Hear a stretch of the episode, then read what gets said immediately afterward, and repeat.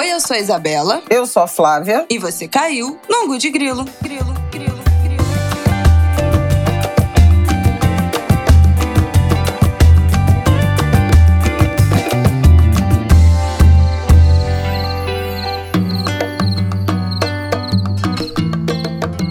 Oi, gente! Boa terça-feira para vocês. Senhor do céu, que últimos dias na República de House of Cards Brasil. Como chegamos nessa terça-feira, Flávio? Respirando por aparelhos. Tô que nem aquela imagem clássica dos Jogos Olímpicos de. Nem sei se foi. Acho 84. que Sidney, não? Não. Muito antes? Daquela maratonista chegando por último. Já, tipo assim, trocando as pernas. trocando as pernas. Eu tô assim, trocando as pernas. É, Angus. Pedindo força pro meu Ori pra continuar falando coisa com coisa, porque realmente tá cansativo. Oh, demais. Mas vamos que vamos. É a última semana dessa corrida ah, eleitoral coração. infinita. Tinha que ter aquela, aquela coisa ah, do, tinha que ter. do Galvão. Acha coração! Pelo amor de Deus. Bom, vamos lá, Angulers. Obviamente vamos abrir esse episódio falando sobre esse domingo bizarro, né? Acho que é a primeira palavra que me vem à cabeça. Com essa história do Roberto Jefferson resistindo à prisão, atirando nos policiais, jogando granadas, sendo preso, se entregando, Padre Kelmon e... Gente, eu, eu nem sei o que... Como, como introduzir, como resumir este assunto. Vamos abrir o ângulo falando sobre isso. Depois vamos fazer um bloco aí sobre a economia. Pintou economia no debate eleitoral, né? história do Paulo Guedes, falar que vai parar de indexar a aposentadoria no reajuste da inflação. É isso mesmo? Falei certo, gente? E como isso foi usado. Inclusive, hoje, nessa segunda-feira, decisão que mandou tirar o PT, né? Tirar todas as postagens que falam desse assunto. A princípio, a gente está gravando aqui meio dia e meia, é isso que ainda temos. Então, finalmente, o debate econômico apareceu aí nessa reta final. E aí temos Flávio Oliveira, nosso especialista em economia, não vai deixar de falar sobre isso. E um último bloco, fazendo um resumão aí dessa reta final, o que esperar dessa última semana, do que vem de pesquisa, nossas premonições angulísticas para o debate de sexta-feira, o que vai vir aí também, olho atento no assédio eleitoral, tema que pipocou também nessa última semana. Então, último bloco, vamos tentar fazer as nossas premonições aqui. E vamos que vamos, hein? Falta muito pouco. Deixa eu só fazer aqui uma, uma informação histórica. O nome da atleta era Gabriela Andersen X. Ela era suíça e os Jogos Olímpicos foram de Los Angeles. 1994. Foi a primeiro, primeira vez que houve maratona feminina em Jogos Olímpicos. As mulheres não competiam até então em provas de longa distância, a maior era 1.500 metros, 1.500 metros rasos. É uma imagem impressionante, é que a gente ficou especulando aqui sobre quando seria. Se alguém quiser fazer uma pesquisa, já tem aqui Gente, os elementos. Todo mundo sabe qual é essa imagem. Você sabe. Se você não lembrou, porque você não lembrou, mas você sabe qual é. Bom, Outra coisa que eu queria era expressar meu desapontamento pelos pouquíssimos, na verdade, nenhum comentário sobre o bronze do Benin. Uma apuração que eu fiz com tanto carinho na semana passada. Ela é ressentida. E no último bloco eu fiquei sentida.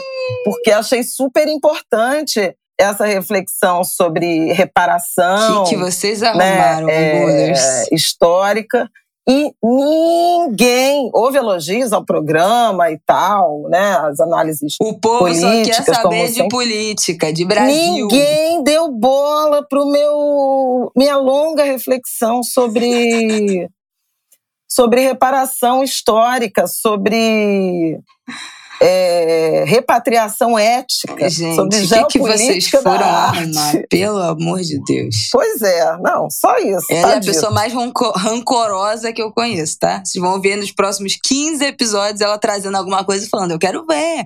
Se vocês vão comentar, porque naquele dia eu acho engraçado que naquele dia, como eu falei, ou seja, pelo amor de Deus, comentem tudo aqui na nossa comunidade do Ango de Grilo. Vou até deixar o link aqui de novo embaixo. A gente tem conversado por lá. Flávia Ol tem feito os tweets direcionados sobre a campanha eleitoral lá na nossa comunidade. Então tá um grupinho privado muito legal lá no Twitter. Bom, vamos começar aqui então falando sobre esse domingo. Eu imagino que a essa altura todos que estão nos ouvindo já saibam o que, que aconteceu, então acho que não vale nem a pena a gente entrar nesses detalhes, né? O Roberto Jefferson estava em prisão domiciliar, fez um vídeo atacando a ministra Carmen Lúcia, ministra da STF Carmen Lúcia, teve a sua prisão domiciliar revogada quando os policiais federais chegaram lá na casa dele no domingo para revogar essa prisão domiciliar. Foram recebidos a tiros de fuzil e granadas. Uma situação bizarra, acho que completamente inesperada, por mais que a gente a gente já espera as piores coisas do, do Brasil dos últimos tempos, mas eu acho que essa pegou todo mundo de surpresa, assim. Eu acho que esse plot twist ninguém esperava. E aí surgem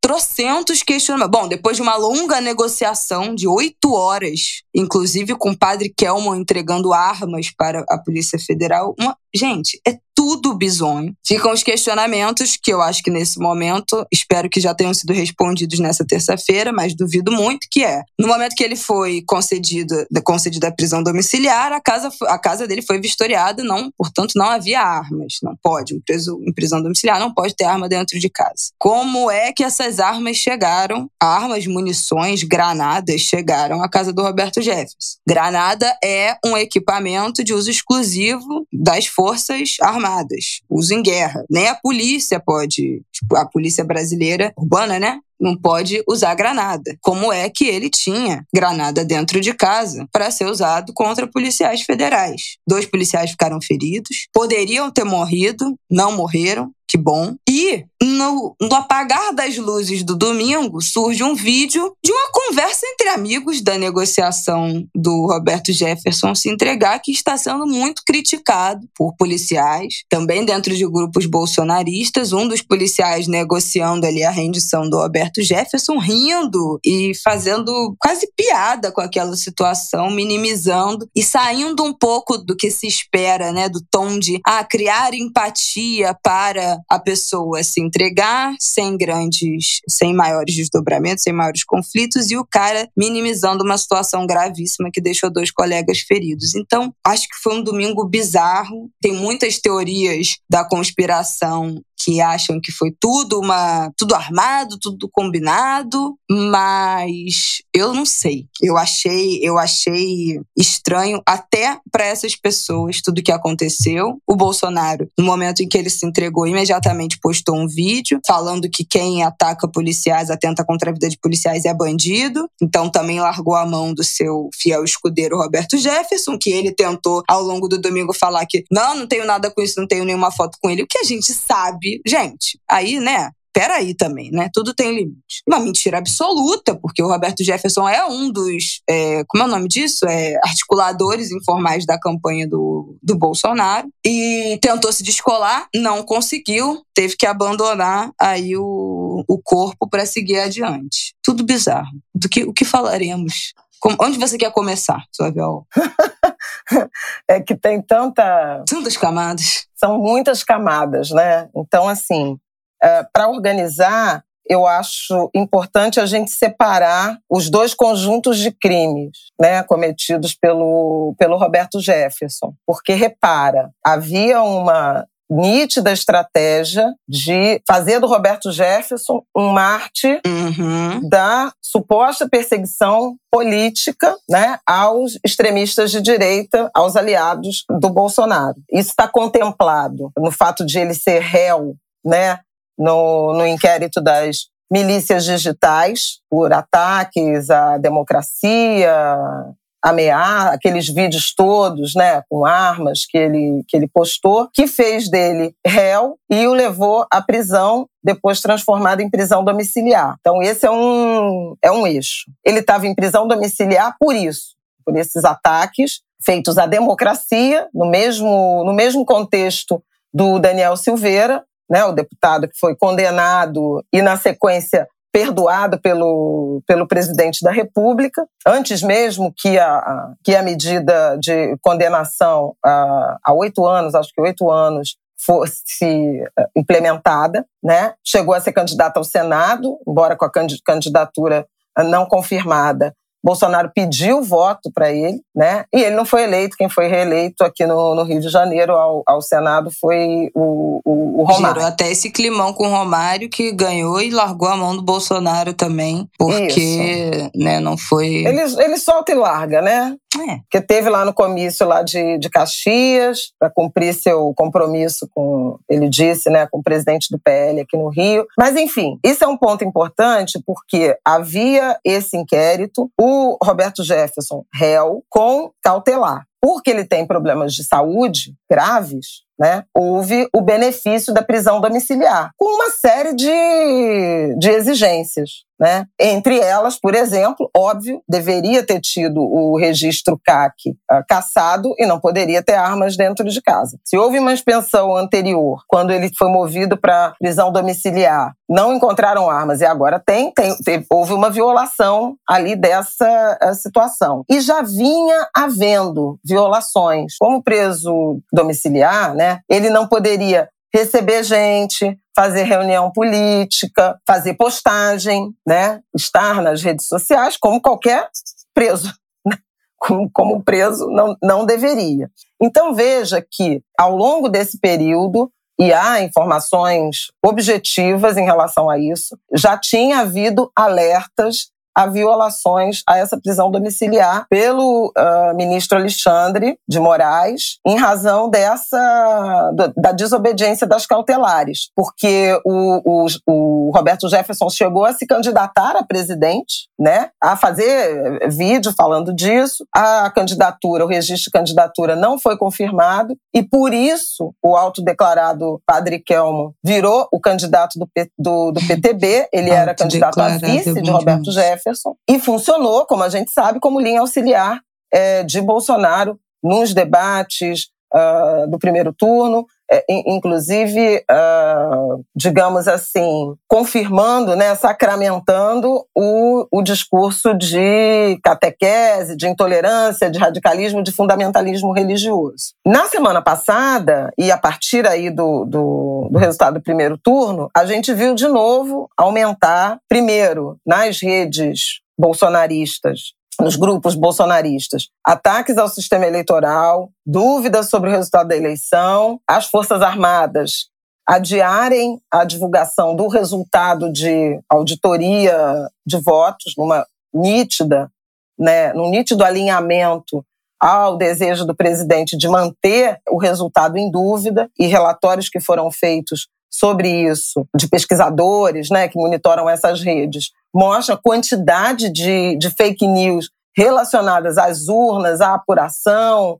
É, então, né, no bolsonarismo, esse ambiente de pôr em dúvida o resultado das eleições, ele nunca arrefeceu. Né? Na semana passada, houve um crescimento aí de ataques e de narrativas na direção de desgastar justiça eleitoral, decisões que foram tomadas pelo Tribunal Superior Eleitoral no combate à desinformação, seja por recomendação e medidas para apressar a retirada de conteúdo falso, de ataques, etc., seja por uma, o anúncio de uma medida de restringir essa avalanche né, de disparo de, de mensagens e de, e de conteúdo, né, de conteúdo de anúncios, né, de ativação em rede social nas 48 horas antes e nas 24 horas seguintes ao dia da eleição. Isso não tinha acontecido no primeiro turno e foi decidido na semana passada justamente pelo, pela intensificação desse volume de informações falsas. Então, assim, estou trazendo aqui esse, esse pano de fundo para compreender onde é que Roberto Jefferson se encaixa, né? Como agente dessa radicalização e desse enfrentamento que acabou eclodindo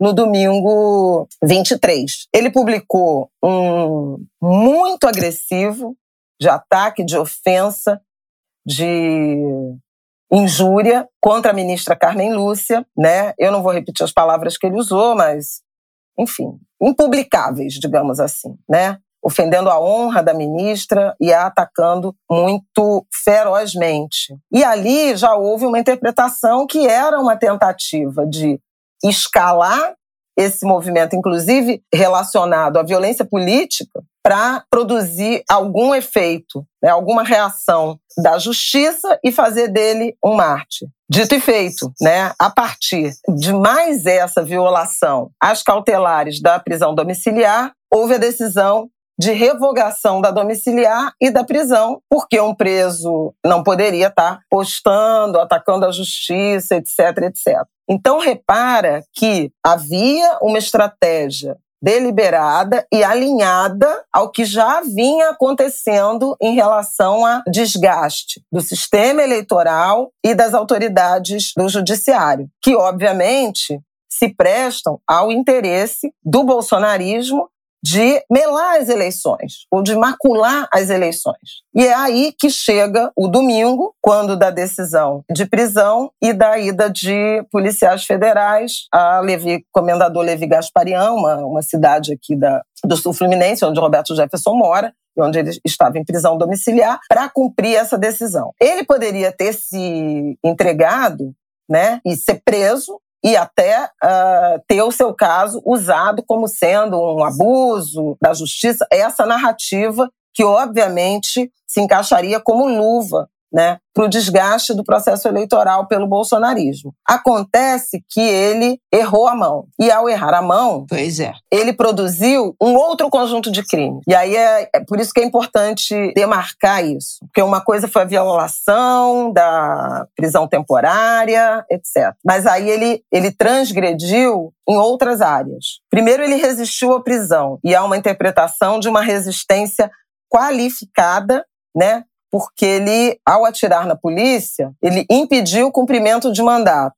Já é uma resistência à prisão no, no processo original. Agora, afora isso, ele atacou policiais federais, ele cometeu tentativa de homicídio de dois policiais, com lesão a dois policiais federais, resistência à prisão e esse arsenal que foi encontrado na casa dele. Armas, munições e o uso de granada, que pode se transformar numa, num inquérito inclusive de crime hediondo, por conta do uso de armamento, né, de explosivo de armamento restrito. Esse é outro caso. E aí, por isso que no comentário que eu fiz na TV, eu chamei atenção para a transformação de um preso político, de um réu, por ataque à, à democracia, que violou as condições de prisão domiciliar e resistiu à prisão, em um acusado, um preso em flagrante por crime comum de tentativa de homicídio, de uso de armamento pesado, de ataque, com, com todos os agravantes que isso significa. E aí é que a reação bolsonarista ela se, se divide, se dispersa, se confunde, se complica, porque num primeiro momento, aliados do presidente Jair Bolsonaro chegaram a fazer postagens falando desse heroísmo e da necessidade de proteger Roberto Jefferson da perseguição por Alexandre de Moraes, Otônio de Paula, que é um, um deputado aqui do Rio, aliado raiz né, de Bolsonaro, chegou a dizer que o presidente tinha mandado, estava mandando as Forças Armadas para defender Roberto Jefferson. Quando veio a notícia de que ele atirou em policiais, ele chegou a fazer também vídeo sobre isso, né? Bolsonaro postou que repudiava o ataque aos policiais e o ataque à ministra Carmen Lúcia, mas que achava também abusivo, né? O, o a postagem dele é bem dúbia, né? Que ele diz Repudio as falas do senhor Roberto Jefferson contra a ministra Carmen Lúcia e sua ação armada contra agentes da Polícia Federal, bem como a existência de inquéritos sem nenhum respaldo na Constituição e sem a atuação do MP. Determinei a ida do ministro da Justiça ao Rio de Janeiro para acompanhar o andamento deste lamentável episódio. Até aqui, lamentável episódio e um repúdio em igual proporção aos ataques a Carmen Lúcia, aos ataques aos policiais feitos pelo Roberto Jefferson e ao inquérito esse das milícias digitais que fez de Roberto Jefferson o preso domiciliar. Quando a questão do ataque, né, dos policiais federais feridos, do arsenal, quando isso ficou nítido, que a opinião pública estava chocada com a atitude, com o enfrentamento né, de um criminoso, e aí ele é preso, criminoso. De um criminoso a policiais, isso deu um nó na cabeça do, do bolsonarismo, uhum. do próprio presidente. É isso que E aí é ficaram quando? Sem saber o que fazer, né? Porque abraçar o lado do Roberto Jefferson 100%, coloca ele em lado oposto, num episódio muito violento, com a sua principal base aliada. Acho que a gente pode dizer isso. Os policiais são a categoria dos policiais, né? é, das forças policiais, são uma das maiores bases eleitorais do, do Bolsonaro, do bolsonarismo, dessa força motriz do bolsonarismo. E como é que agora, uma semana da eleição, rivaliza com esse com essa base, seria algo muito difícil de contornar. Não acho nem que ah, então os policiais todos votariam no Lula, mas eu acho que seria um, um grande motivo para abstenção, né, para não ir votar. Ah, então nos abandonou. Acho que seria um, teria um péssimo efeito, um efeito muito negativo nessa base. E ao mesmo tempo, foi, foi- gente, quem acompanhou, quem teve no Twitter viu que foi ridículo, porque o movimento inicial de todos os apoiadores do governo e tal foi de ninguém abraçou completamente o Roberto Jefferson, mas o movimento inicial foi de, de proteger o Roberto Jefferson e equiparar a reação dele à decisão do STF, né, de revogar a prisão domiciliar. Então, o próprio Mourão e o próprio Bolsonaro, né, o primeiro tweet foi isso. Ah, é realmente um absurdo, mas também é igualmente absurdo, mas também é absurdo essa decisão do STF. Colocar as coisas num patamar de simetria, mas aí com a história dos policiais feridos, é, que foram hospitalizados, né, graças a Deus com E a ferimentos leves. quantidade de tiros, gente. Não, pois é, o carro. Foram 20 tiros. O carro ficou o carro completamente ficou destruído. Privado. Destruído. Atravessou, inclusive, o para-brisa blindado. Então, depois disso, foi impossível não, não rifar o Roberto Jefferson nessa história. E é muito curioso perceber, assim, eu sigo um, Twitter, um perfil no Twitter, que recomendo a, a todos, posso até deixar aqui, que é Prints Minions, Prints Bolsonaristas, que é de infiltrados que, que, que postam, né, o dono da conta é infiltrado em vários grupos bolsonaristas no Telegram, e posta prints de o que está rolando nesse, nesses grupos, como é que está sendo a repercussão das coisas que estão sendo ditas. E a primeira, é, na- na- nas primeiras horas do, do, do fato, 90% das reações era orgulho, Roberto Jefferson, não se dobrou a essa medida ilegal, policial que cumpre ordem ilegal é, é- não é policial de verdade, não representa a força policial, Roberto Jefferson, nosso herói. E aí, algumas pessoas falando, gente. Será? Será que isso não vai pegar mal? Será que isso não vai jogar contra o presidente? Não sei o quê. E essas pessoas moderadas, eu sempre acho que são infiltradas. Eu não consigo acreditar em nada desses grupos. Eu acho tudo bizarro. E aí, imediatamente, depois que ele se entrega e o Bolsonaro solta aquele vídeo chamando ele de bandido, o tom muda. O tom muda completamente. Não. E aí tem gente que chega a falar: eu sei que internamente o presidente compartilha da mesma opinião e apoia o Roberto Jefferson, mas ele não pode falar isso publicamente, então vamos seguir essa linha e abafar, tipo, tentar abafar essa história. O presidente já falou, porque falta uma semana da eleição, a gente não pode deixar isso crescer e tal. Então o discurso muda imediatamente. E ficou todo mundo perdido, né? Os bolsonaristas. E eu acho que a esquerda também, é, a esquerda, os jornalistas, os analistas, eu, foi um barata voa, assim, na, na televisão, nas redes sociais, do que eu acompanhei, do tipo, o que que isso significa? O que que isso vai significar? Isso vai ser interpretado como um levante contra é, o STF e esse lugar de herói da, da nação se colocando contra essa, o Supremo Tribunal Federal que já está sendo tão atacado. E esse cara vai virar o grande herói do bolsonarismo ou isso vai ser um tiro no pé a uma semana das eleições. E eu acho que foi exatamente a, o excesso de, de força. Não, não, eu acho que não foi o tiro, eu acho que não foi a granada. Eu acho que foi quantos tiros foram, o fato de dois policiais terem de fato ficado feridos, terem sido hospitalizados, que fez com que o negócio tenha degringolado pro lado negativo. Porque se fosse só ele resistindo à prisão, eu não sei se isso, isso, isso teria esse viés negativo que acabou tendo. Eu acho que isso seria interpretado como realmente o cara que está se levantando contra a ilegalidade do STF. Pois é. mas foi desproporcional foi, pela violência cometida. E você está falando de perplexidade de vários. Eu não tava, eu ia trabalhar só à noite no, no domingo, mas não eram duas da tarde quando eu fiz um post dizendo que isso era inimaginável. O Bolsonaro reprovou em post após os aliados terem ensaiado fazer dele Marte. Tarde demais. O dano à campanha, a meu ver, seria é, irreversível porque não tem como. E aí o, Bolsonaro e o bolsonarismo tentaram ao longo do dia e estão tentando até agora se afastar. Roberto Jefferson ficou tóxico, uhum. né? Aí Bolsonaro chamou ele de bandido, né? Porque quem atira na polícia é bandido, é criminoso, e ele mandou o ministro prender, o que não é verdade. Quem mandou prender foi o Alexandre de Moraes, o presidente não manda prender ninguém, quem manda prender é a justiça mas tentando se dissociar, depois de ter dito que tinha mandado o ministro para acompanhar essa situação. Ou seja, coisas importantes. Um, a bomba estourou no colo do governo, né? Uma bomba que interessava ao governo e que estourou no próprio colo.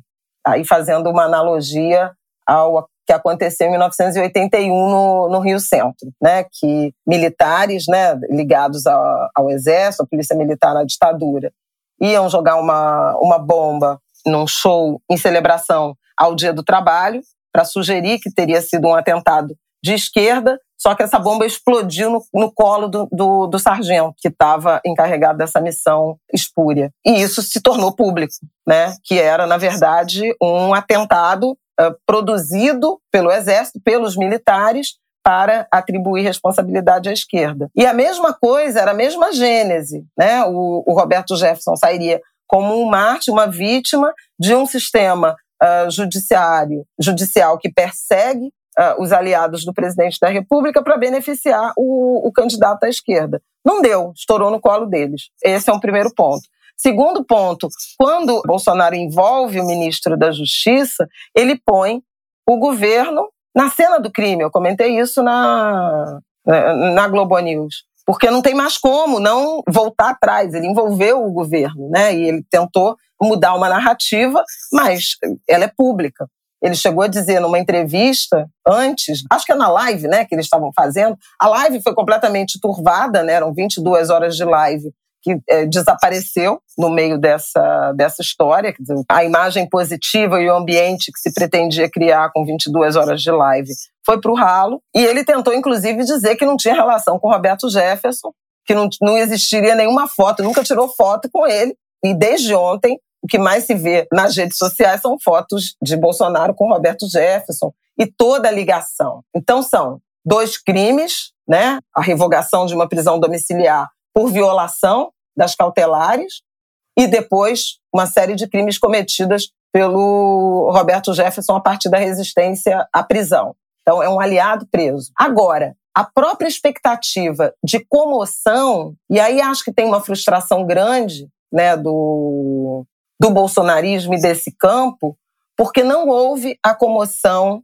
que eu acho que eles esperavam. Uhum. Esperavam que houvesse uma, uma legião de, de aliados bolsonaristas na direção de Levi Gasparian, não houve, não aconteceu. Estiveram por lá Daniel Silveira, e aí não tem como afastar essa proximidade do presidente, era o, o deputado que o presidente perdoou, era o candidato ao Senado do presidente da República, o padre Kelman, que foi lá também como mediador, esteve no sábado, na véspera, no palanque do presidente da República em Guarulhos, festejado por Bolsonaro, né? E aí a própria indumentária, a forma como ele se apresenta, desculpa.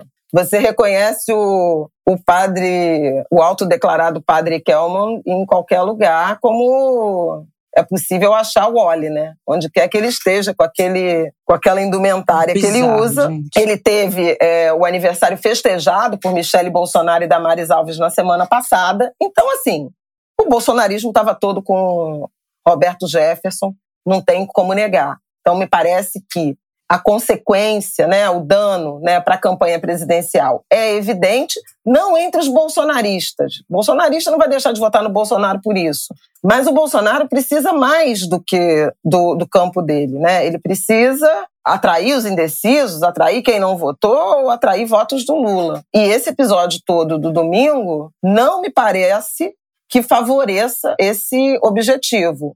Pelo contrário, né? E como comentário adicional, eu diria que tampouco dá segurança para violência política que é sempre pregada né, de forma recorrente pelo, pelo bolsonarismo. Quer dizer, não houve uma comoção. Nem, não. ah, vai falar assim, não, mas Levi Gasparian é um município distante, fica a duas horas da capital. Como é que as pessoas não, iriam para lá? É, o estado do Rio é inteiro bolsonarista. É, mas assim, eu quero adicionar uma, uma, coisa óbvia. E a Polícia Federal fica ali na Praça Mauá, é. entendeu? Então, assim, é, é uma estação de metrô de qualquer canto. Ninguém foi para lá esperar, protestar. Ninguém, rigorosamente ninguém. Não houve nem essa convocação. Não houve convocação porque certamente houve a convicção de que esse apelo não seria atendido. Então, eu acho importante também chamar atenção para uma mobilização popular até a página 3. Sim. Eu queria dizer que no primeiro turno Lula ganhou em Levi Gasparian, com 56% dos votos, Jair Bolsonaro 37% dos votos. Apenas. Simone Tebet 3% e Ciro 2%.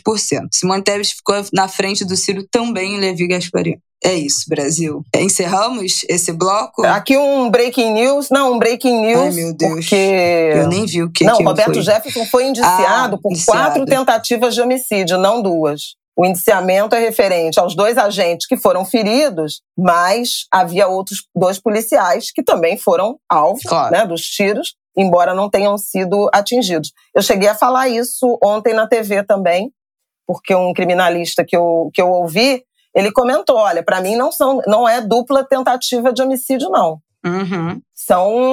não é porque não a gente não tinha certeza não tentou, de quantos. Né? Exatamente. Não é porque não pegou que ele não tentou.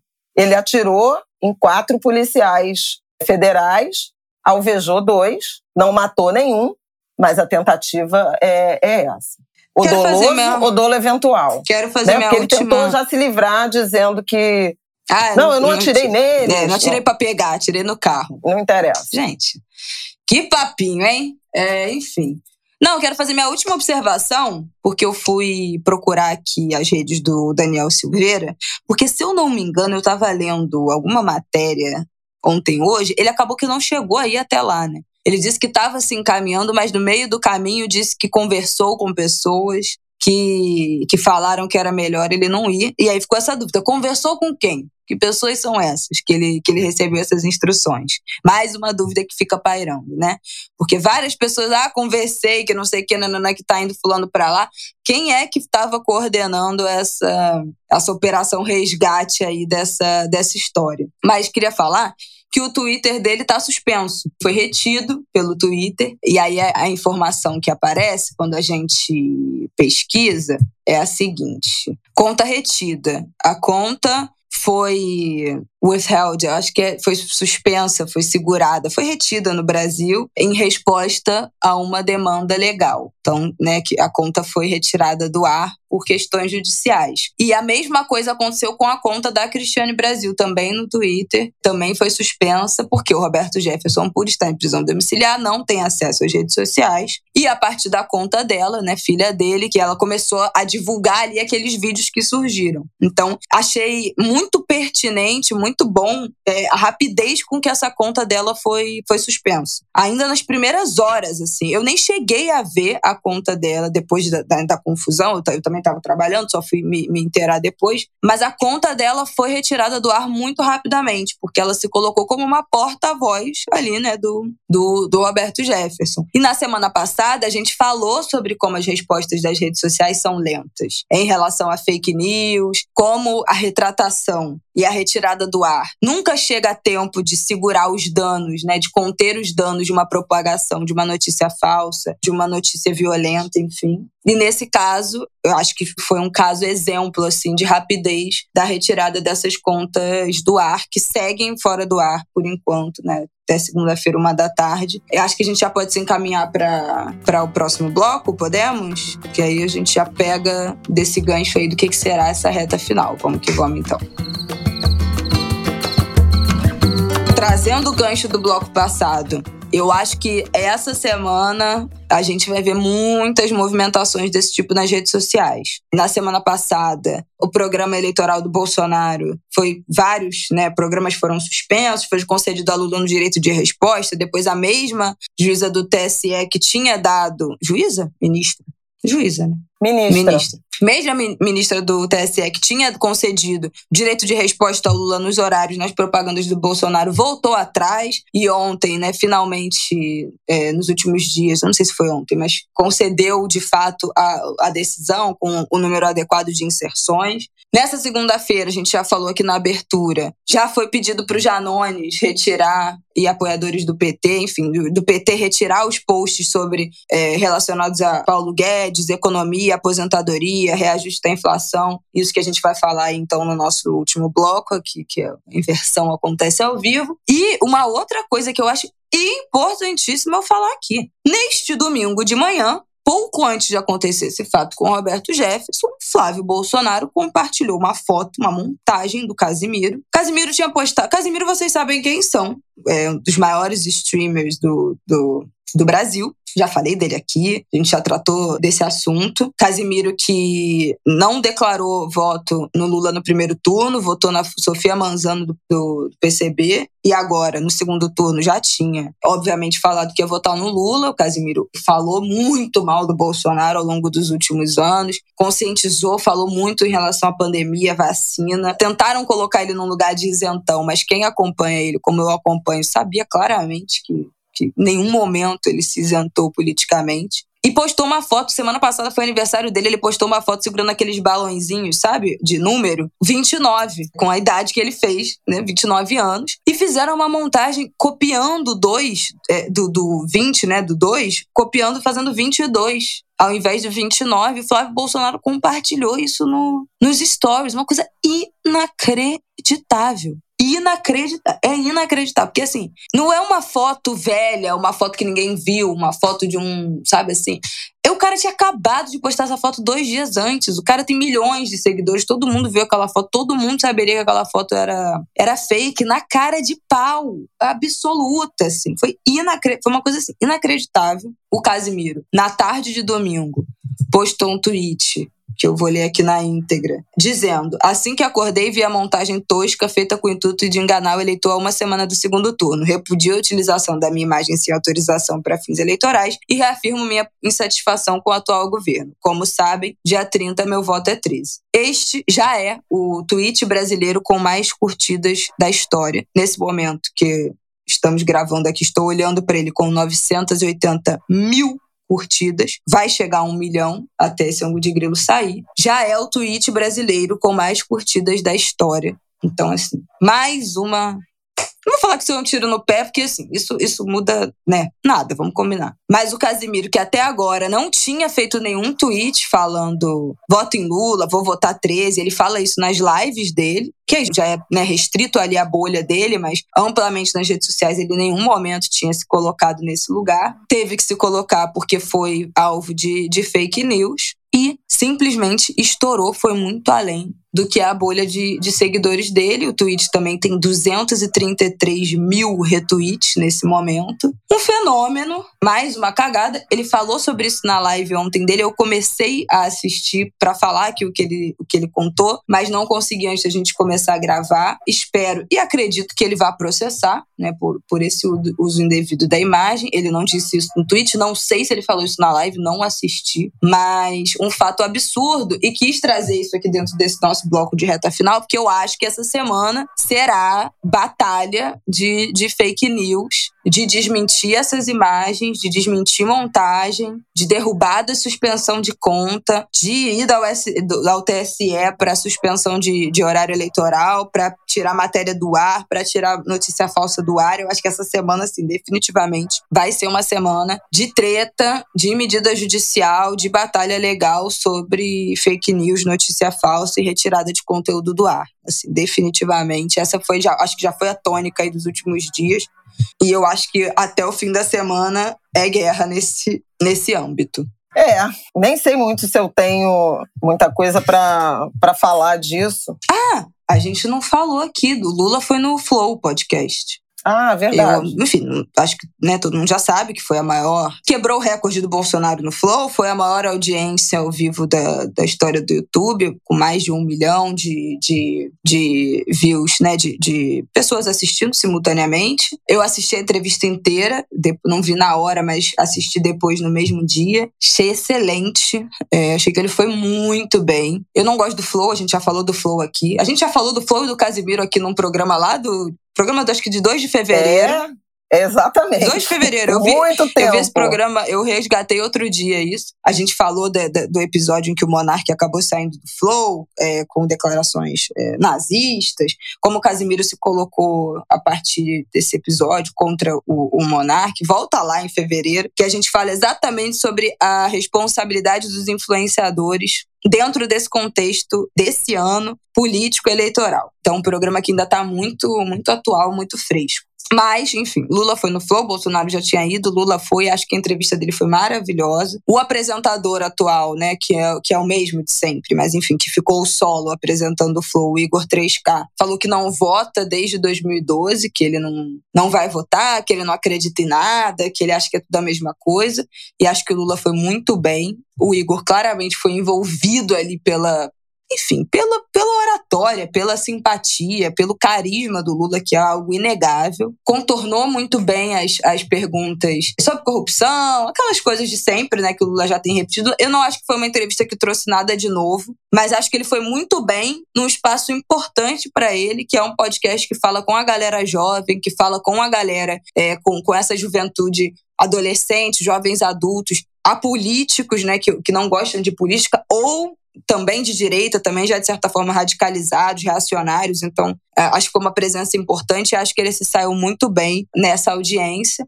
Depois, Bolsonaro teve num podcast aí que, que quebrou o recorde do Lula no Flow, mas aí descobriram que teve é, manipulação dos views, né, das pessoas visualizando. Mais de um milhão de, de visualizações foi retirada pelo YouTube que identificou esses, esses bots, esses, esses, esses views falsos. Mas acho que vale um pop-up aí do do, do, da presença do Lula no Flow, que também foi importante, e acho que ele foi muito bem. É, e assim, levando em conta que o Lula uh, trocou né, é, participação em dois dos debates por essas uh, entrevistas. Né? Ele fez também uma live com Janones para manter a agenda de viagens, viagens principalmente Minas Gerais, no Rio de Janeiro também, né? Ele teve em São Paulo, né? O Bolsonaro foi sabatinado tanto na no SBT, né, quanto na Record.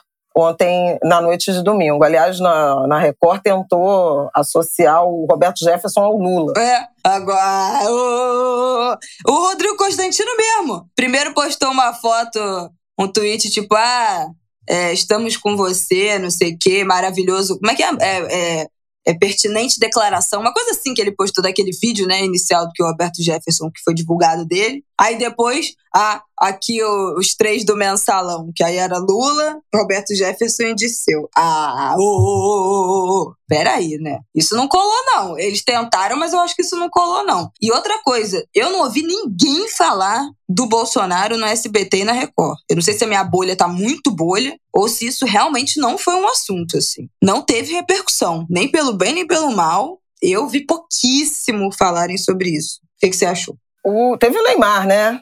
Ah, isso aí. Não, mas isso, isso é repercute, né? No, no sábado, por isso que eu falei, o, o episódio do Roberto Jefferson atravessou né, a estratégia da live, atravessou um bombardeio de, de ativação do Bolsonaro no, no YouTube, muito impressionante, sim. Sim. 74% da verba de segundo turno gasta ali entre os dias 18, 20, 21 de, de outubro. Foi um negócio assim muito impressionante, porque os, o algoritmo alcançando todo mundo, até criança. Uma amiga comentou do filho de 10 anos Surreal. recebendo é, anúncio do Bolsonaro. E assim, um Bolsonaro nada radicalizado, um Bolsonaro falando tranquilamente, com aquele tom esmaecido. A, a semana foi de uma estratégia longa de contenção de danos, né? Em paralelo a essa de escalada dos ataques ao sistema eleitoral, né? A, a paranoia, né? Da, da censura por conta do pintou um clima, né? Da, da lamentável declaração do presidente que sexualizava meninas venezuelanas de 14 anos. A gente falou uhum. disso aqui na, na, na, semana passada, mas a gente viu um vídeo de campanha com ele, Michele Bolsonaro e a autodenominada, ou a autodeclarada embaixadora Pelo da Venezuela no Brasil. Todo mundo é autodeclarado né, pelo... nesse governo. É autodeclarado padre, é autodeclarado embaixador, é autodeclarado preto, vários aí dessa, dessa laia nos últimos tempos. É uma coisa inacreditável. É, então houve essa tentativa para neutralizar o estrago né, da questão das meninas venezuelanas e outra tentativa que era a, a de conter a repercussão super negativa da divulgação do estudo do Ministério da Economia para desindexar o salário mínimo e desvincular uh, dos benefícios previdenciários. Mas aí é um, um, debate que a gente vai ter no, no próximo bloco, né? Eu queria chamar a atenção também para a estratégia de assédio eleitoral né, de empregadores. Uhum. Isso também explodiu de uma semana para outra. Eram 100, passou para 400, passou para 700. O Ministério Público do Trabalho não para de receber denúncias. E o senador Alexandre Silveira entrou com requerimento de CPI para investigar essa ação coordenada tem umas coincidências, né? Vamos lembrar que lá, ainda no primeiro turno, o Supremo Tribunal Federal, o partido do Alexandre de Moraes, chegou a acolher pedido para iniciar a investigação sobre aquele grupo de empresários bolsonaristas que falava em defendendo eh, golpe de Estado se Lula ganhasse a eleição. Esse assédio eleitoral dos patrões, que tem duas vertentes: prometer dinheiro a mais se votarem no Bolsonaro, ou demissão se Lula ganhar, ou controle mesmo uh, do voto. Né? Vazou um, um, vídeo na Bahia, né, de, um, de um empresário da, da área agro na Bahia, dizendo que mulheres, então, que levassem o celular no sutiã para fotografar o voto na urna, não teriam emprego antes da eleição, só seriam contratadas depois se conseguissem provar o voto no, no Bolsonaro. Isso está espalhado pelo Brasil inteiro. Minha colega Eliane Cantanhede levantou uma hipótese que eu não acho é, improvável de uma ação coordenada, tamanha a escala, e se sabe mesmo de mensagens que foram viralizando. Então, muito, muito, muito grave né, o, o assédio eleitoral por parte de empregadores e 99,5% das denúncias envolvem voto em Jair Bolsonaro. Então, parece de fato uma ação coordenada, alinhada né, à, à estratégia de campanha, levando em conta que nas pesquisas as intenções de voto em Bolsonaro dentro do empresariado são marcantes, né, são uh, predominantes, e o aumento de doações, pessoas físicas registradas é, nesse segundo turno em Bolsonaro envolve basicamente empresários do setor rural, principalmente. Hoje está proibido doação de empresa, mas os empresários podem doar na pessoa física. E se você vê a lista de quem doou mais de 250 mil, basicamente é, empresários e algumas lideranças religiosas também. Então, assim, movimentos né, a serem monitorados. Também do, do lado da, do ataque né, à democracia, ao sistema eleitoral, a tentativa de criminalização das pesquisas eleitorais inclusive com a, o requerimento de uma CPI das pesquisas eleitorais. Então, estratégia muito também evidente né, da base governista de intimidar os institutos de pesquisa. As pesquisas estão convergindo para uma vantagem de Lula entre 4 e 6 pontos percentuais, a gente tem visto uh, indo nessa, nessa direção, um percentual muito rígido, né? ainda aquele capital de voto que a gente tem chamado atenção aqui no Lula, alguns movimentos por dentro que não são exatamente, não dá para cravar, teve uma mudança de tendência é, dos católicos em direção ao Lula, dos evangélicos em direção ao Bolsonaro, de periferia em direção ao Lula. Ninguém sabe o que está acontecendo é, em Minas Gerais e no Rio de Janeiro, porque não tem eleição para governador, né? não, não, tem segundo turno para governador, então os, os, os institutos não estão aumentando a amostra nesses dois estados. Essa semana deve ter alguma alguma. Acho que o Datafolha vai aumentar o, o tamanho da amostra em Minas para tentar medir esse, esse termômetro. Mas as ações de Lula têm, têm produzido muita gente, né? imagens,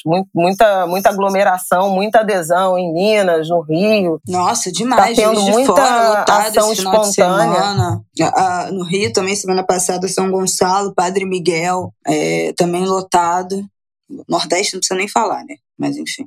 Porto Alegre, lotado, lotado, lotado, sábado de manhã. Muito bom. É, enfim, então eu acho que são essas as, as questões importantes. Também, semana passada, teve um debate intenso sobre a questão do transporte. Né? O ministro Barroso, provocado né, numa arguição, Luiz Roberto Barroso, numa arguição da, da rede sobre oferta de transporte público gratuito, passe livre, cataca, catraca livre no, no dia da eleição, se é, respondeu que não é crime eleitoral, porque foi a tentativa que, o, que, o, que, a, que a campanha do Bolsonaro fez já no primeiro turno, em relação a isso. O que é crime eleitoral é o candidato, são candidatos oferecerem transporte e alimentação para o eleitor. Transporte público gratuito é medida impessoal, porque tanto o eleitor do Lula quanto do Bolsonaro vão usufruir desse benefício oferecido pelo poder público. Então, essa impessoalidade não pode caracterizar crime eleitoral. Inúmeras capitais brasileiras, até a semana passada, acho que eram 17 capitais, já tinham decidido pelo passe livre né, no dia da eleição, o que em tese ajuda, né, ajudaria, uh, sobretudo, a campanha do Lula pelo preço da passagem poder inibir um eleitor mais pobre num momento de crise econômica. Mas também tem uma, tem uma, uma, uma, uma interrogação sobre é, a questão do feriadão, né? Porque dia 28, sexta-feira, é dia do funcionário público, então seria, uh, seria feriado para a categoria. E 2 de novembro, finados, também feriado. Isso poderia estimular uma classe média a viajar e a não votar. Aí, nesse caso, o prejudicado seria o, o Bolsonaro. Uh, estados onde tem segundo turno costumam ter abstenção menor uh, no segundo turno de eleição presidencial. Estados que não têm costuma ter maior abstenção.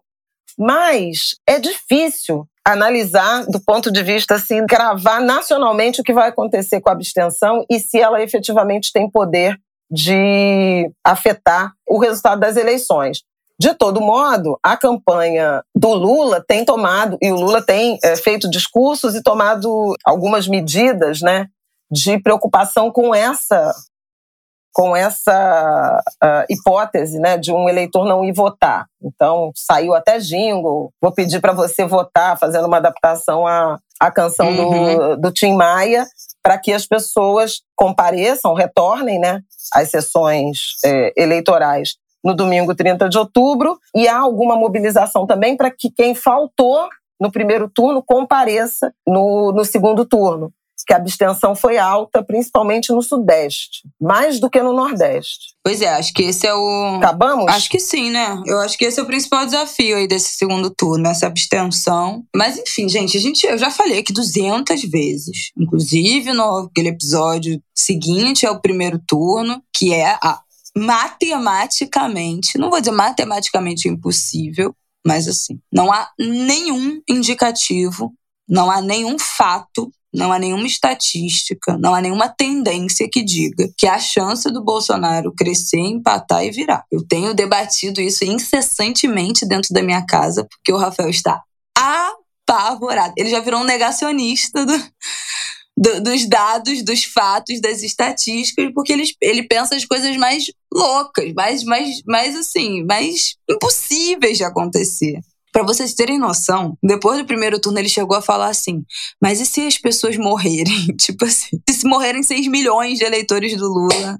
Até, sabe assim, as coisas entram no campo da, do surreal.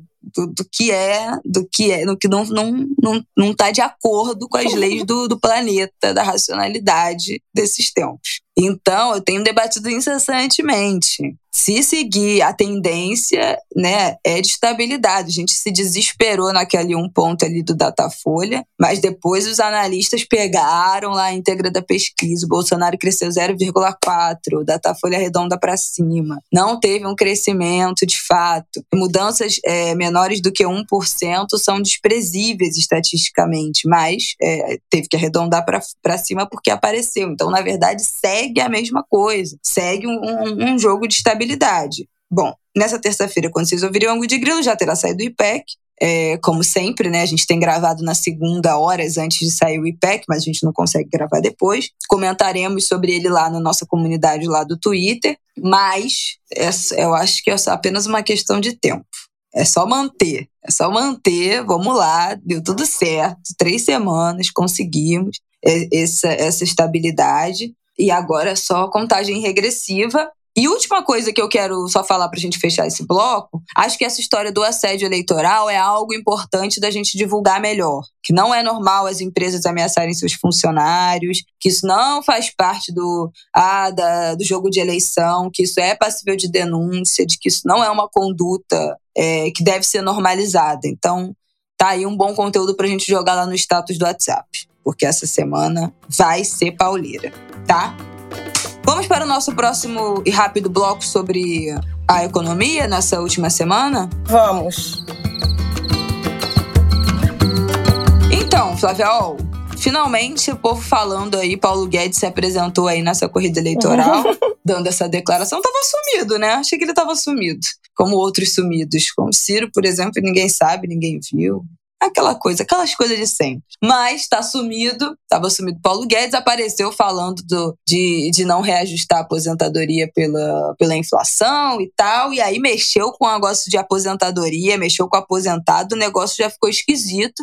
Isso foi muito usado, foi a grande, é o grande trunfo da esquerda nessa última semana. Eu acho que foi essa, essa história. E aí, queria te ouvir, porque você disse que queria falar sobre esse assunto, que finalmente estão se falando de economia, depois da pauta de essas bizarrices que foi essa primeira semana, né? Esse viés muito religioso, depois dessa, desse viés moral do, da campanha, a economia finalmente chegou. Isso muda alguma coisa? Isso comunica com as pessoas? Eu tenho a minha dúvida do quanto a gente consegue penetrar no eleitorado é, falando de inflação, falando dessas coisas. Nessa campanha, o bolsonarismo tem conseguido pautar né, essa agenda moral e deixar esse tema no topo do debate, embora esse não seja o topo da preocupação do eleitorado. Né? Quando você vê as pesquisas, a própria pesquisa Quali da Quest mostra isso, uma preocupação,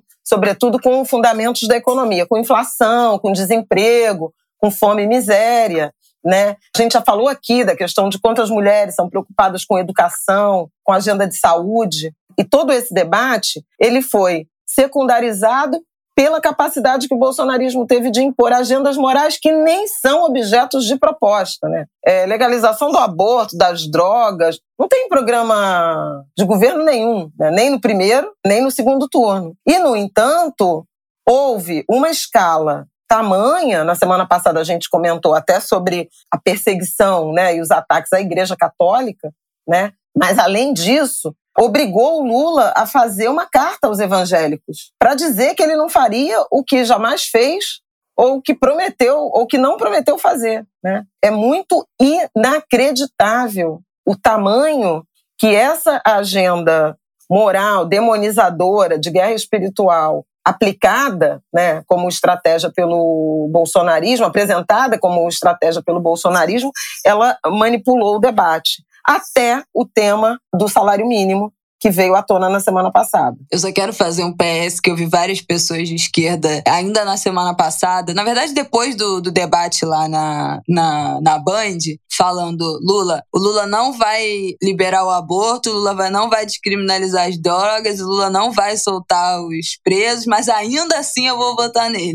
Então as pessoas de esquerda estão tipo assim, é inacreditável que essas pautas estejam coladas no governo PT, que não tem, que, que, que nem fala sobre isso, né? E a gente já falou aqui no Angu que deveria, né, falar mais daquela história do aborto e tal. Lá atrás a gente falou isso. A gente precisa discutir isso, porque nunca é hora mais conveniente para falar sobre esse assunto. Mas enfim, não vamos voltar nisso. Mas apesar de que Lula não vai fazer nada disso, a gente ainda assim, eu ainda assim vou votar nele, tá, minha gente? Mas assim, isso dá a medida da, da loucura, né? E eu cheguei a comentar sobre, sobre isso na TV, que aquele dia da carta, em que pese tenha, tenha, tenha sido um gesto importante, né? Diante do tamanho uh, do ataque desse ambiente, era um dia triste para a democracia, porque um candidato foi obrigado a se dirigir a um grupo específico da sociedade, a um grupo religioso, para desmentir, negar, né, se comprometer com coisas que ele jamais tinha prometido. E era evidência do, do desgaste, do, do, do esgarçamento e do alcance do terrorismo religioso. Eu passei a chamar assim, inclusive contra né, evangélicos, porque esse assédio também religioso aconteceu e acontece, e com avanço é, em outras denominações religiosas. Na quinta-feira, ou na quarta ou na quinta-feira, a Folha de São Paulo publicou a matéria dizendo que havia um estudo no Ministério da Economia para desindexar o salário mínimo e, e desvinculá-lo dos benefícios das aposentadorias, das pensões e dos benefícios sociais, e isso caiu como uma bomba né, é, na campanha bolsonarista. A questão é que, numa campanha marcada pela mentira, né, essa foi a verdade que se tornou clara. Porque Paulo Guedes, desde sempre, desde o início do governo, ele sempre foi favorável a um plano DDD. São três Ds: desindexar, desvincular e desobrigar. Isso para quê? Para justamente tornar o orçamento mais flexível e permitir reformas, ajustes econômicos. A gente sabe que o, que o orçamento é muito engessado por conta das despesas obrigatórias, sobra pouco para o governo gastar livremente, e agora com o orçamento secreto menos ainda, as vinculações e a indexação. O salário mínimo é um, um valor de referência da maior importância para a economia e para a sociedade brasileira, e por isso houve esse, esse nível de uh, comoção muito bem aproveitado pela campanha de Lula. Né? O Bolsonaro veio a público dizer que não, não vai desindexar, que vai é, corrigir o salário mínimo acima da inflação. O estudo do Ministério da Economia é, previa a desindexação, ou seja, em vez do salário mínimo acompanhar a inflação, e no caso a inflação do INPC, que é a inflação dos mais pobres, né, de quem tem renda até cinco salários mínimos, que eles iam substituir pelo, pela meta de inflação. Ora, quando a inflação sobe, fica acima da meta, se você corrige pela meta, você obviamente tira valor do salário mínimo, né? A meta do ano passado, por exemplo, era de era até 5,5 e a inflação deu 10. Então, se você tivesse essa regra em vigor, o Centro de Pesquisas Macroeconômicas e, e, e Desigualdade da USP calculou que se desde 2002 a, a regra de corrigir o salário mínimo pela meta de inflação e não pela inflação tivesse em vigor, o salário mínimo seria de 502 reais e não de 1.212. Lembrando que esse 1.212 foi um valor estipulado que resultou no terceiro ano seguido de salário mínimo sem ganho real, sem ganho acima da inflação.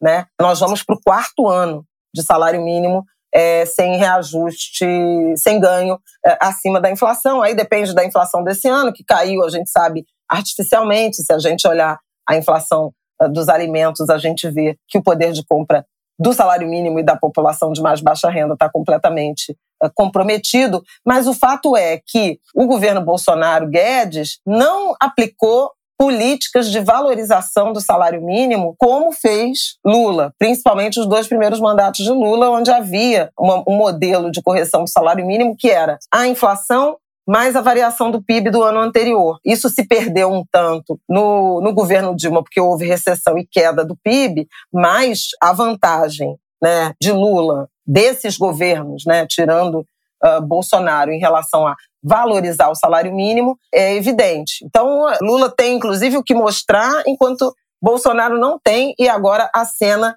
com a correção para frente, para 2023. No orçamento na lei orçamentária enviada, assim como não há a previsão para o Auxílio Brasil de 600 reais, não há também um ganho de renda é, do salário mínimo. Então, esse debate é um debate importante. O salário mínimo ele é referência, obviamente, como piso para o emprego formal com carteira assinada, ninguém pode ganhar menos né, do que o salário mínimo, mas ele é referência também para o emprego informal, sem carteira assinada no setor privado. Mesmo sem assinar carteira, patrões pagam o salário mínimo. É referência para aposentadoria, para pensão, para o benefício de prestação continuada, que é o, o benefício mínimo para idosos em situação de extrema pobreza e para pessoas com deficiência também igual situação, é referência no seguro-desemprego, é referência nas réguas de inclusão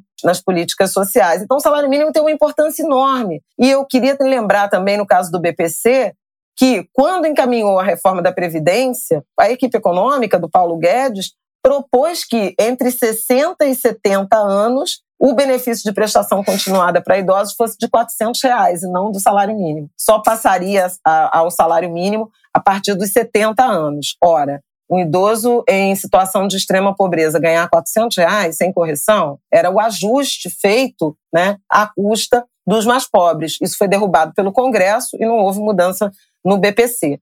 Foi tão absurdo que economistas ou lideranças como Henrique Meirelles, que foi presidente do Banco Central do Lula e ministro da Fazenda do Temer, responsável pelo, pelo, pela PEC do teto de gastos, fez uma, um fio no Twitter dizendo do absurdo que era a, a proposta do, do Paulo Guedes de desindexar e desvincular o salário mínimo, porque era um ajuste fiscal é, por um governo que destruiu os mecanismos de equilíbrio fiscal, de equilíbrio das contas públicas, nas costas dos mais pobres. Foi nesse nível. Então, um debate que desgastou muito uh, Bolsonaro, muita gente ontem chamou a atenção para o fato de esse episódio do Roberto Jefferson atravessar a campanha no momento em que a economia ganhava protagonismo, mas, enfim, não tinha como dar as costas para os crimes cometidos ontem pelo Roberto Jefferson. Mas me parece que a campanha de Lula e o próprio debate público vai retomar esse tema da questão da economia, da questão do salário mínimo. Inclusive, judicialmente, o, a campanha de Bolsonaro está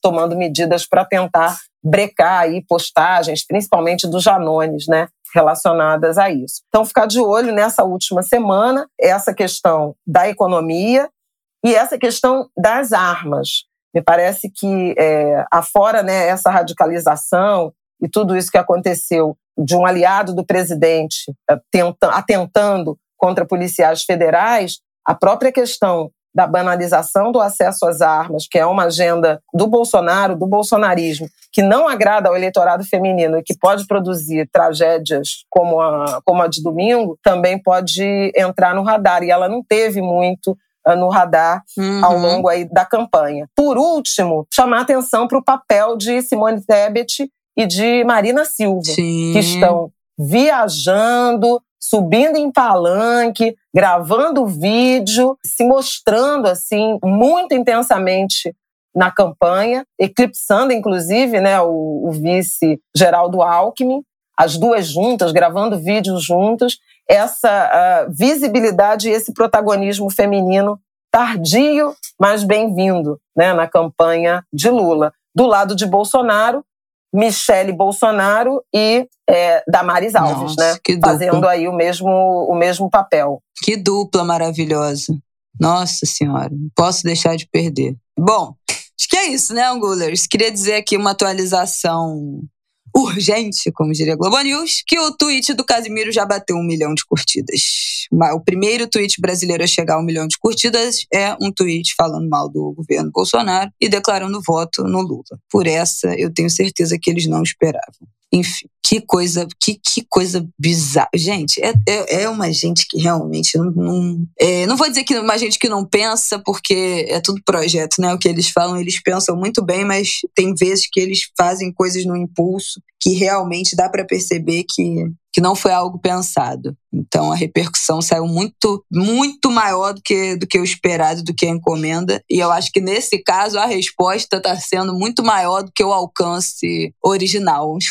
Um dos poucos momentos que a gente pode dizer isso, mas de fato, um milhão de curtidas. E não era, não era o esperado por ninguém. É isso. Uh, Faltam, nesse momento que você estiver ouvindo, terça-feira, quarta, quinta, sexta, sábado, domingo, cinco dias. Faltam cinco dias no ângulo da semana que vem, meu Deus, eu nem acredito que eu vou falar isso. Três anos de ângulo de grilo. No ângulo da semana que vem, já teremos um novo presidente decidido para os próximos quatro anos do Brasil. E não preciso nem dizer mais nada aqui. Vocês já estão no ângulo de grilo há três anos. Vocês estão ouvindo a gente falar aqui há três anos. Vocês estão me ouvindo falar aqui nessa corrida eleitoral. O que, que eu espero desse país? Vocês já ouviram o Martinico cantando. Vocês já sabem de tudo que eu desejo para o Brasil, do que, eu, do que é o meu voto. Ansiosa nervosa, tensa, angustiada. Acho que vai ser uma apuração tensa, apesar de eu já ter dito aqui que eu tenho muita certeza e muita convicção de que o Bolsonaro não vai ganhar essa eleição. Vai ser uma apuração muito mais tensa do que a gente gostaria. Mas é isso. Sobrevivemos, sobreviveremos firmes e fortes. Somos sobreviventes desse governo, dessa pandemia, dessa má gestão, desse genocídio que segue em curso nesse país. E na terça que vem, Gravaremos na segunda, né, no dia seguinte, na rebordosa da, da decisão, do, do, da apuração do resultado. E na terça que vem estaremos aqui no Ango de Grilo 159 com o novo presidente do Brasil. É isso prontas para ir para a oposição, pelo menos no meu caso. Ah, tá. Porque há muito que. Não, há muito que se pensar na reconstrução desse, Ai, desse país, né? Em termos de alianças, em termos de reconstrução de política pública, em termos de propostas. Falando em oposição, a gente até falou aqui do negócio do ministério da Simone Tebet, né? Você falou assim, ela vai, ela vai pedir um dos ministérios principais e os boatos de que ela tinha oferecido agricultura, ela pediu educação e você mesma falou, não sei se o PT vai estar disposto a entregar um desses ministérios como como da educação para Simone Tebet. Vamos ver, porque né? é entregar o pote de ouro. Ai, gente, meu Deus é, do pois céu. é, eu acho, eu acho importante, ah. assim, é, não tem cheque em branco, não. Tá? Pelo menos não de, de, de minha parte. Quero só deixar claro. Eu não sei se eu posso porque dizer mesmo. Eu não livro ninguém. Eu quero composição de ministério é isso aí, diversa. Isso aí. Essa falta de, de visibilidade feminina, negra, na campanha, na composição da chapa, ela vai precisar ser compensada numa composição uh, de governo. Não, gente, a gente está passando. Tem muita coisa para reconstruir, Nossa, os conselhos. Durante o debate sabe? da Band, eu nem sei se a gente chegou a tratar disso aqui, que o Lula falou: eu fui o que mais construiu prisão. Puta que pariu. Os, anti, os antipunitivistas no Twitter falando: olha, apesar disso, Lula, você está tentando, mas eu ainda vou votar em você. Mas assim, muita cagada foi feita. É, porque assim, eu acho que não, é muito não minimizada, mas assim, demarcar isso, né? É. O Brasil de 2022 ou 23 não é o Brasil de 2002, 2003. Hum, hum. Entende? E tem todo um, um campo com muitas expectativas. A agenda da representatividade, do protagonismo feminino, negro, indígena, é. tudo isso é, avançou muito. Então, assim. Não, e não o é lugar que ficam nas redes sociais agora. Não, vou né? nadar de braçada, quem tá comigo tá comigo, e eu vou fazer o que eu quiser e vou fazer os acordos. Não.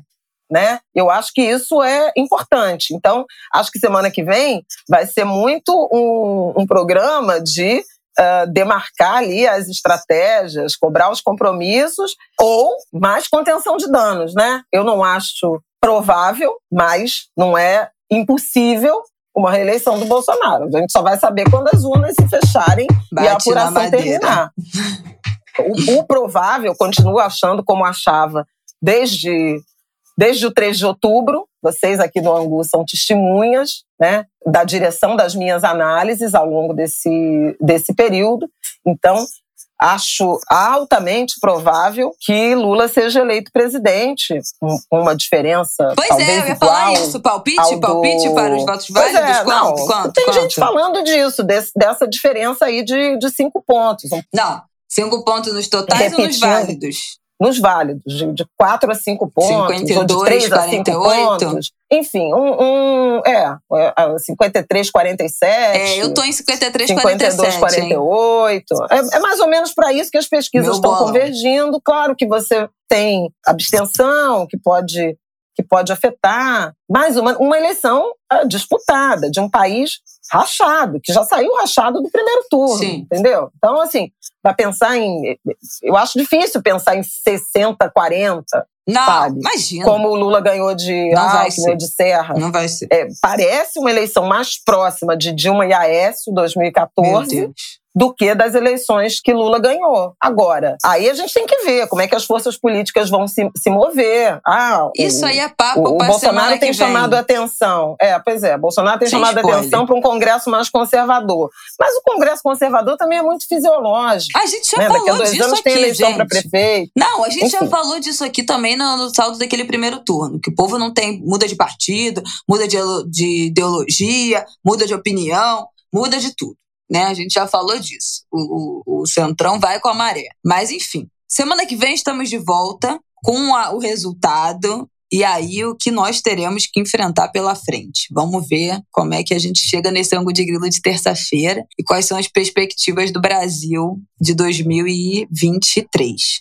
Estamos preparando coisas especiais para esse novembro no Ângulo de Grilo. Se você quiser fazer pedidos mirabolantes, sugestões, quem você gostaria de ver aqui, uma entrevista que você queira, esteja querendo, um tópico para a gente trazer nesse novembro no Ângulo de Grilo, para a gente uf, desopilar talvez um pouco depois desse mês tenso que foi outubro. Manda lá na nossa comunidade, no Twitter, fala com a gente. Quem sabe seu, seu desejo não é atendido, né? Aqui nesse Olha lá. novembro no Ângulo de Grilo. Olha aí.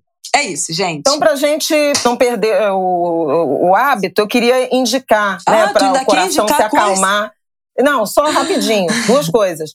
Para o coração se acalmar e tal, tem funcionado comigo. Os sambas todos estão escolhidos do grupo especial. A gente ainda vai ter angu é, especial sobre isso, mas eu vou, vou indicar, e a Isabela vai botar lá na, na sinopse, uma playlist que um menino, Felipe, postou para mim, me, me, me marcou. Na verdade, eu, eu fiz uma postagem perguntando cadê as playlists do, dos sambas escolhidos no Spotify. Ainda não tem, mas ele fez uma playlist com os sambas escolhidos no YouTube.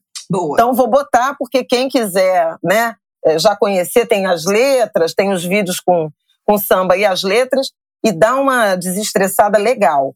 E a outra é a série Tim Maia, no Globoplay. Série documental. Gente, matar a saudade do Tim Maia. Muito bacana. E, e, na verdade, assim, são imagens, né? Do Tim, é um acervo do Tim. Tem música que toca inteira, sabe? Muito eh, da história dele. Eu já vi, acho que, os dois primeiros episódios. E tô adorando matar a saudade do, do Tim Lopes, então. Do Tim Lopes, ó. Querido Tim Lopes. Beijo, é, onde você estiver, meu querido. É, matar a saudade do Tim Maia, que também beijo onde ele estiver. Mas é um, um escape aí para atravessar essa semana, que eu sei que é de muita tensão para muita gente. Para quase todo mundo, Olha, né? gente, De todos pra- os lados. Pra todo mundo, pelo amor de Deus. Quem não tá tenso, me fala. Que- que- é ilícito, é lícito, pelo amor de Deus. O que, que é que tá te deixando tranquilo neste cenário de Brasil? Gente, eu não tô assistindo. Mentira, eu não ia falar que eu não tô assistindo nada, mas eu tô sim. Eu tô assistindo a nova temporada de The Handmaid's Tale, que é uma série que já tinha que ter acabado, mas não acabou. Então eu tô assistindo pra contar. Simplesmente pra dar continuidade. Não tá grandes coisas essa temporada, não, mas eu tô lá vendo. E tô assistindo uma série que eu gostaria de indicar na Apple TV. Eu já falei aqui, Cinco Dias no Hospital Memorial. Já falei dessa série aqui? Acho que não. Acho é que uma não. série que trata é, do momento do furacão Katrina, lá em, né, Nova Orleans, lá em 2005, se eu não me engano. Esse hospital ficou isolado durante cinco dias. E aí fala de como foram esses cinco dias em que esse hospital ficou completamente isolado durante, na verdade, logo depois da passagem do, do furacão. É muito interessante porque é um documentário que mistura cenas reais da época do, do furacão, do, dos resgates, da, que passavam no noticiário, cenas reais do furacão, das inundações, com a ficção. É uma história real que aconteceu nesse, nesse hospital que realmente existe, enfim. Não é um documentário, né? Uma ficção a partir dessa história real, mas que também mescla com cenas daquela época mesmo que, que as emissoras, que os canais de televisão é, registraram. Muito boa na Apple TV Plus. E é isso. Não tô vendo nada muito ai, para desopilar. Só essas, essas barbaridades mesmo, mas, mas eu gosto. Até semana que vem, Angulers. Se hidratem, tentem dormir, vai dar tudo certo. Um beijo. Bom voto, queridos.